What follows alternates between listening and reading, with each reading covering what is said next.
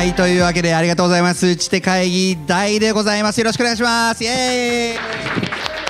うございます。大変お待たせしました、えーついに本日100回ということでですね、えーレジェンドの皆様とお届けしていきたいと思います。えー第1回ですね梅澤隆明さんとスタートさせてもらった打ち手会議なんですけどもなんと本日100回を迎えるということで。おめでとうございます。ありがとうございます。本当に。おはようございます。ずっとやってたっていうのがすごいね。ずっとやってたっていうことがすごい。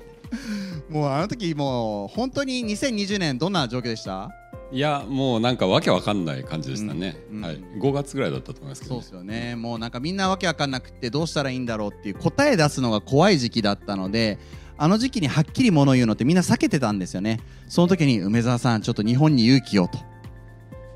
お願いしましてはい。お話をいただきましたということであの当時のあの恐怖に駆られた日本の中から少し今抜け出しつつあるのかなというふうに思いまして、えーレジェンドの皆様に当時あのどうだったのかっていうお話をお伺いしつつ、えーそれぞれちょっと自己紹介も交えて当時こうだったよと。で今こう考えてるよというお話もしていただいてその後クロストークをできればと思っております。あ進行いたします。マークでございます。よろしくお願いします。ありイがとうエーイ。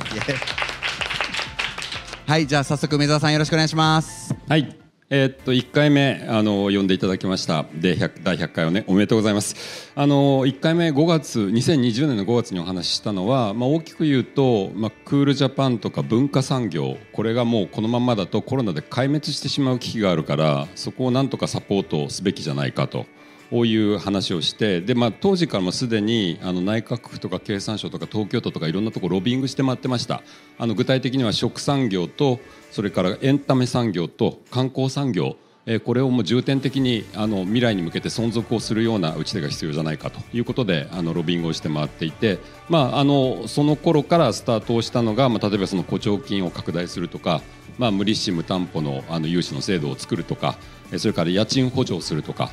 多くの産業にあの使われた話なんですけど特に家賃補助とかは、まあ、例えばエンタメとか食産業みたいなところにはすごく重要なテーマだったので、はいまあ、そこをあのあんまり狭く定義しないで、はいあのなるべく重要なプレイヤーにちゃんと必要なあの原資が行き届くような制度設計をお願いしますみたいな話をして回っていたのが2020年の5月6月ぐらい。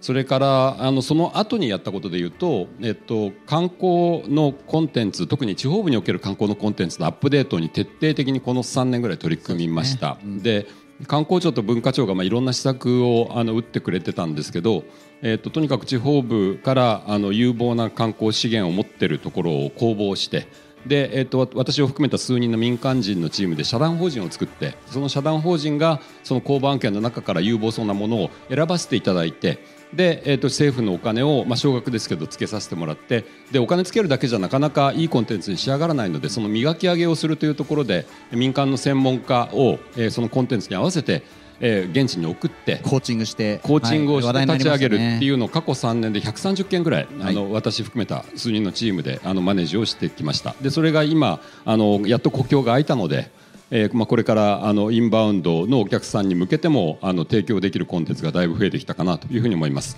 で、えっともう一つ当時お話ししたのが、まあ、今日もこの会場に使っていただいてますけど CIC 東京、えっとこれの立ち上げる半年前だったんですよね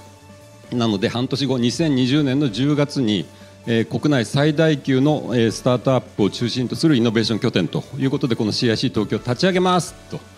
コロナなんだけど おっかないけど立ち上げますと。そうですね。まあなんかそんな話をしてたんですけど、まあおかげさまで、えー、とそれから2年半経って、まあ、オープンして2年経って、えー、と本当に国内最大級のスタートアップ拠点だというふうに胸を張れるところまでは来ました。ちょっとあのどんなことやってるのかこの2年間どんなことやってきたのかを少しだけ見ていただきたいと思います。ありがとうございます。画面大丈夫ですか？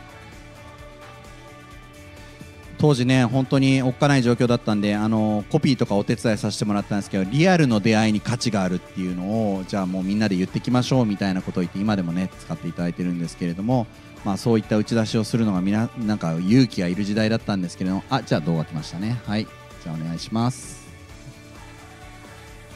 はいあれ画面出てるんですね。はい。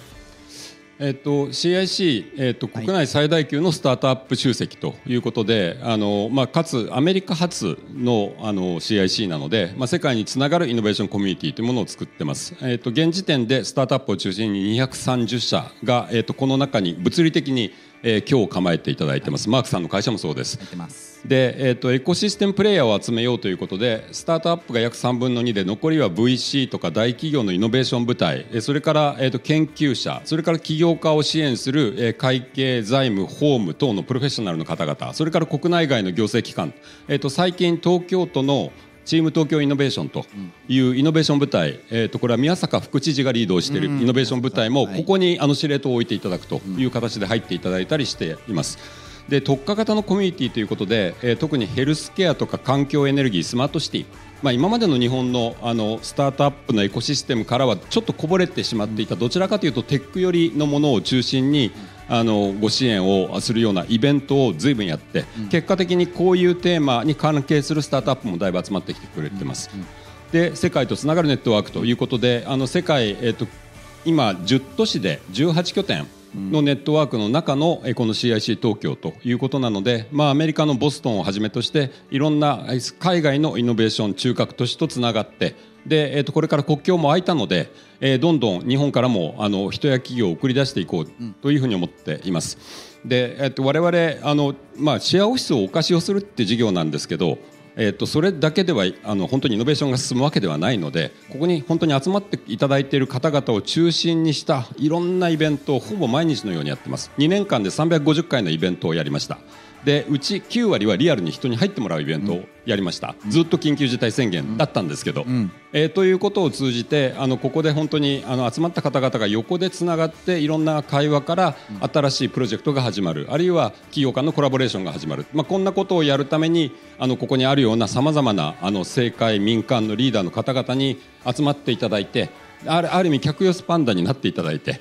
ででも集まった人たちが実は横でつながるっていうのが一番の価値ですよというところを、えーとまあ、我々トライをしてきました。あの岸田総理はスタートアップ創出元年というふうに打ち出していただいて5年間で、えーまあ、このスタートアップを中心とする経済圏を5年間で10倍にするというふうにおっしゃってるんですね、まあ、なのであの我々もその一翼を担いたいということで、まあ、日々えー活動していますが、まあ、例えばえー、と毎日のようにやってるイベントの一部はえーこんな形でピッチイベントをいろんなテーマごとにやってます、えーヘルスケアとかエナジーエンバイロメントとかフードテックとかメタバースとか、えーそれから、えー、といくつかのアクセラレーションプログラムも我々自身が、えー、とコーディネートをして、えー日本初のライフサイエンスのスタートアップをアメリカ市場に送り込むぞと、まあ、我々ボストンにも本拠があるので、えーそれを生かしながらっていうようなプログラムをやったりあるいは、えー環境エネルギーのイノベーションコミュニティというのを作って、今メンバー700人ぐらいいらっしゃいます、えー大企業10社、それから VC も10社以上がサポーターになっていろんなスタートアップをみんなで寄ってたかって応援をするというテーマだったりあるいはスマートシティというテーマでこれはスクランベンチャーズさんが運営しているグローバルプログラムなんですけど、まあ、これを戦略パートナーとして我々も応援をすると、まあ、こんなようなことを、えー、と日々やっていると。いうことです、えー、我々姉妹組織ベンチャーカフェというのがあってでこのベンチャーカフェはあの毎週木曜日にこの CIC で 物理的にイベントをやってるんですけどえーベンチャーカフェが年に2回ロケットピッチナイトというのを開催していてこれは一晩で100組以上のえーまあ、エントリーした人たちがピッチをすると。いうかなりクレイジーなあの大イベントです。あの機会がありましたらぜひ皆さんもエントリー考えてください。はい。はい、というようなあの活動を、まあ、この2年間で、えー続けてまいりました。ははい。なのでもう実際形になってきているということで言っていたことがそのまま形になっているのかなというふうに思います。素晴らしいですね。で当時あの朝比奈さんがお話しされていたところも実はこれつながってくるようなところあると思うんですが朝比奈さんあの振り返りも含めてお願いします。あはいあのこんにちは。あの朝比奈と申します。青山社長というシンクタンクやってます。私は確か2回目のゲストですよね。であのいただいたお題が確かに国家の打ち手とかですね。非常に壮大なテーマをいただいたことを覚えてますけれどもおそらくあのそのテーマいただいたのを僕自身がもともと経産省にいてで今のシンクタンクでですねまあいろいろあの主要政党さんとか政治家さんとか政府にいろんなあのアドバイスですね偉そうですけどさせていただいたり具体的な提言をさせていただいたりしている関係でですねそのお題いただいたんだと思います。で、まあ、改めてあの時期振り返ってみますと先ほどあのねあのマークさんがおっしゃってた通りもうとにかくなんだコロナって。これどうなるんだ日本は世界はというところでみんなこうねあの本当怯えきってたと思うんですね。であのその時にあの私が申し上げたのは、まあ、コロナ確かに大変なんだけれども、まあ、前向きに考えるとこれは、あ、る意味ピンチだけどチャンスに捉えられるかもしれないとで一つ結構申し上げたのが、あの究極のソリューションとしての首都機能移転ということを申し上げました。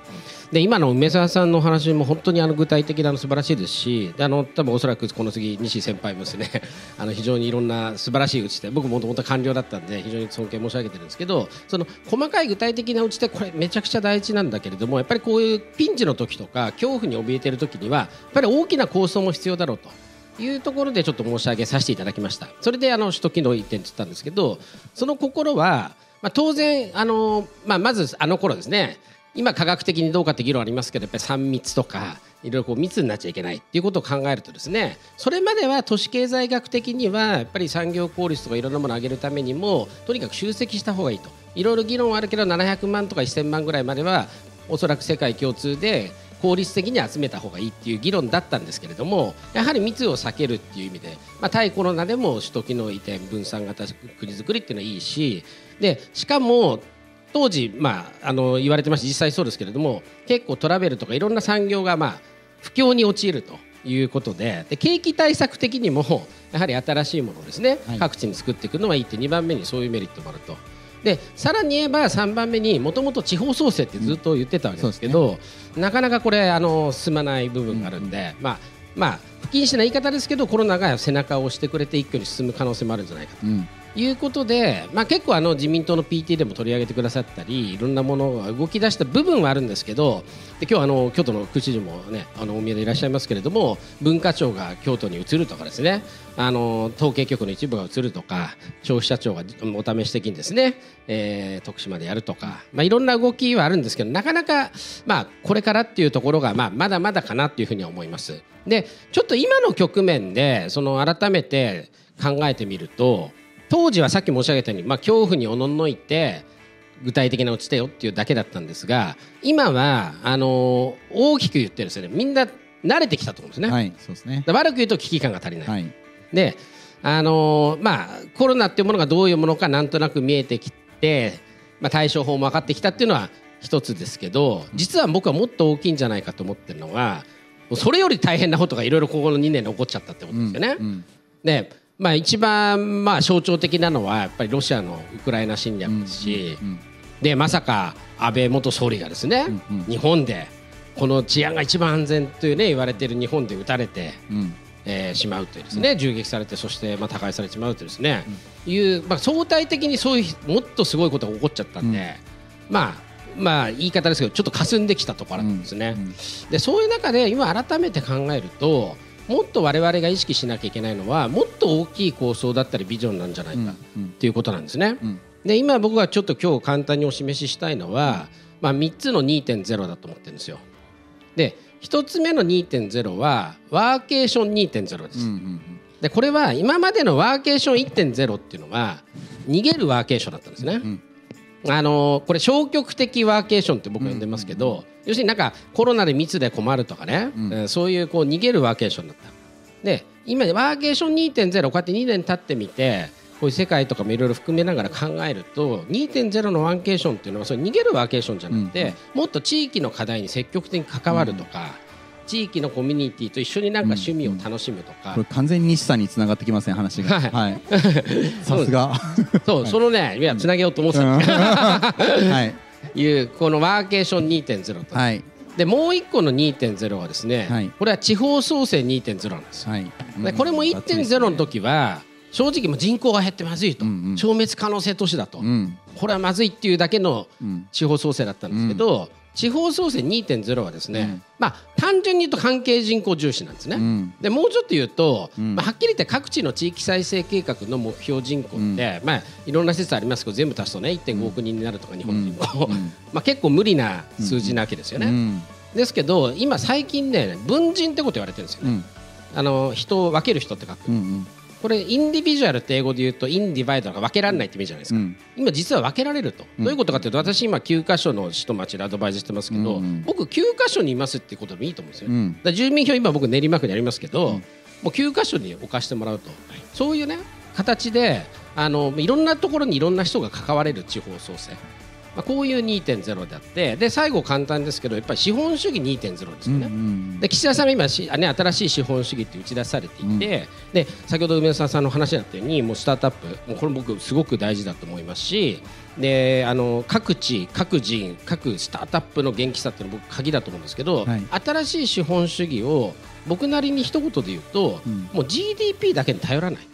資本主義で。まあ、都会でパーティーやると、うん、まあね、マークさんが肉買ってきた清中さんが酒買ってきたらみんな GDP カウントなんですけど、地域でパーティーやるとなんか裏庭からなんか人参持ってきたとかね、うんうん、取り締めてきたとか全然 GDP にならないわけですよ、うんうん、でもめちゃくちゃこれ豊かだと、うん、そういうものをやっぱりもう日本初でね、うん、もうちょっと評価してあげて、うんうん、GDP じゃないお金じゃない新しい評価みたいのを出していくんでいいチャンスなんじゃないか。ブータンのグロスナショナルハピネスみたいなねことかもしれないですね。はい、ありがとうございます、ちょっとそんなこと思いました。梅沢さん、一言言いたいことあるのかなと思って今どうですか？いやあのもう本当にその通りだと思います。でで僕ずっと観光を通して地域と関わってきましたけどやっぱり相当いろいろアップデートしたい、うん、でまあ、コロナがそのアップデートをする一つの機会にはなりましたけど、まあ、でもまだまだアップデート足りないので、まあ、今僕だからいろんな方々に言ってるのは観光本当に青天井にポテンシャルありますよと、うん、だけどあの素晴らしい素敵な事業者が足りなすぎるので、うん、だからあの自分たちはあの能力もあるしセンスもあると思う人はもうみんな観光入ってきてください、うん、やってます。はい。そういう感じですね。みんな頑張りましょう。はい、えー、じゃあ西さん清中さん、二、はい、人とも三分ずつぐらいでお願いします。三、分ぐらい、わ、かりました。えっ、ー、と農水省の西として、えっ、ー、と二千二十年のあれは夏秋ぐらいですかね。ね。にえっ、ー、とコロナの影響で、あのえー、まずインバウンドが来なくなりました。あ外食ができなくあ外出が制限されました。緊急事態宣言で。それで学校給食も学校が急に、え、休校になってなくなりました。ということで、まあ、とにかくいろんなイベント結婚観光総裁もなくなってイベントがなくなったインバウンドがなくなったということで高級食材が一番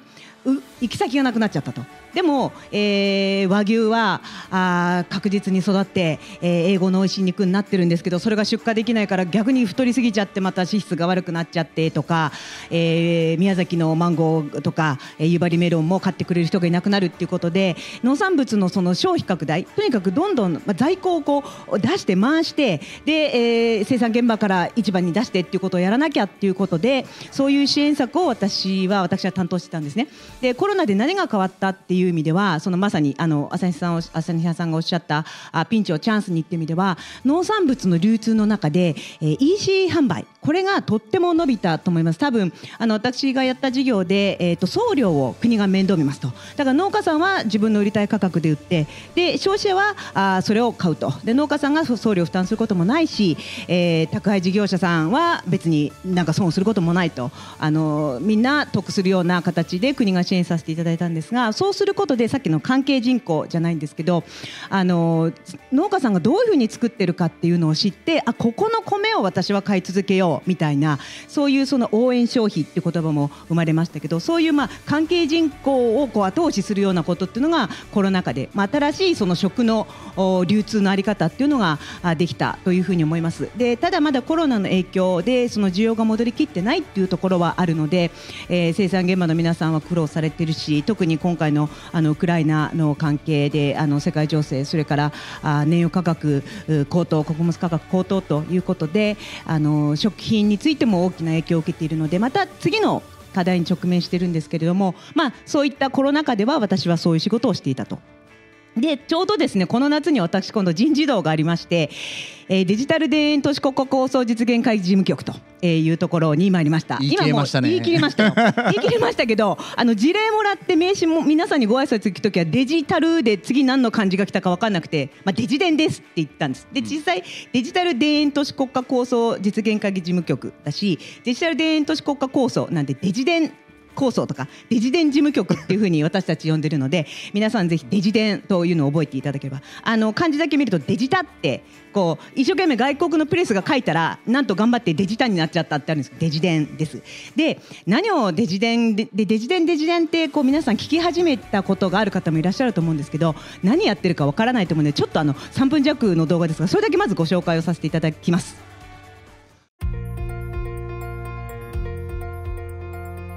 皆さんはデジタル田園都市国家構想をご存知ですか？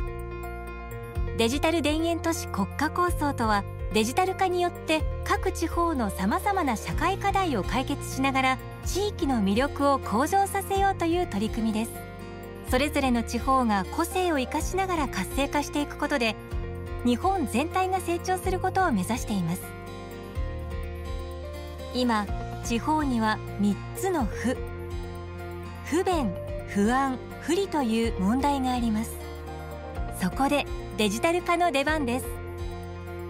デジタル技術を医療に活用すれば地域の健康を支えることが可能です。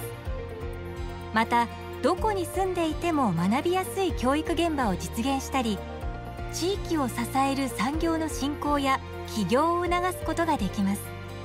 地方の3つの負を解消し全国どこでも誰もが便利で快適に暮らせる社会を目指す取り組みが少しずつ始まっています。具体的なものを見ていきましょう。例えば自動運転の導入。茨城県境町では地域の中はもちろん高速バスの乗り場や観光地にも自動運転バスで簡単にアクセスできるようになりました。愛知県春日井市では自宅からスーパーマーケットやバス停など近距離の移動をサポートする自動運転車両の実証実験を始めています。山梨県小菅村ではドローンによる日用品食料品の配送が始まりました。小菅村から最寄りのスーパーマーケットまでは車で片道40分。ドローンが導入されたことで急ぎの買い物や移動が難しい高齢者の買い物も便利になりました。このように国は目指す方向を示し地方を支援します。そして地方は目指す理想像を描きながら自主的主体的に構想の実現に向けた取り組みを推進していきます。デジタルの力で地方が日本の主役になるそんな未来が始まっています。ハードソフトのデジタル基盤の整備デジタル人材の育成確保誰一人取り残されないための取り組み。そしてデジタルの力を活用した地方の社会課題解決。こうした取り組みを通じてデジタル田園都市国家構想を全国に展開していきます。地域でですねであのデジタル化 DX 進めていくってまだまだ課題はあるんですけど他方でコロナ禍でテレワークが進んだとかそういうことでかなりこう皆さんのところでデジタル化っていうのがこう進みやすくなったかなと。なので今こそ地域のまた社会課題の解決にデジタルを使っていこうっていうことをこれからやっていこうというふうに思っています。あの具体策これからどんどん出していきますので、えー、ぜひお願いできればこれが今の打ち手かなというふうに私は思ってます。ありがとうございます。でそしてですね当時ウェルビーイングが経営に大事だというふうにおっしゃっていただいた清中さん、えー、お願いします。えっ、とですね、今お三方が国家レベルでどうアプローチすべきかっていう話だったかと思うんですけどやっぱりこう私どっちかというとこう人レベル個人レベルでどうしていったらいいのかって時にあの打ち手に自分らしく生きるっていうのが大事じゃないかなということでウェルビーイングのお話をさせていただいて、えー、仲間時間空間っていうこの漢字で書くと「ま」「ま」「ま」なので僕ら「さんま」って呼んでるんですけどもこの「さんま」をどうデザインしていくのかっていうことがとっても大事なんじゃないかなと。で今日、まあ、新たな打ち手っていうふうに思ったんですけれどもそのあの当時も言った、えー、誰かにとってのいいいい状態のウェルビーイングのいい大人が決めた会社が決めた親が決めた教師が決めたいいじゃなくって自分でもう一回いいを再定義し直す。で幸いにして会社に行くのが当たり前だったことがそうじゃなくなったことに気づけたのでじゃあ自分にとってのいいって何だったんだろうっていうことを一人一人が考える機会が来たのがこの2年ちょっとだと思っていてだからそこをどうもう一回デザインし直すのかっていうのをった時にもう一回やっぱり比較するんじゃなくって誰かと比べて何とかじゃなくてやっぱ自分にとってのいいっていうのを再定義する。これが今の一番大事な打ち手。なのかなと思っていて一人一人が今日も生きているっていうことを感じるために改めて打ち手っていうふうに言うと空を見上げると。毎日必ず一回空を見上げる。そしたら今日私はこの瞬間生きてるってことを感じられるのでこんな幸せなことはないんですよね。それが一番の大事な打ち手かなというふうに思いました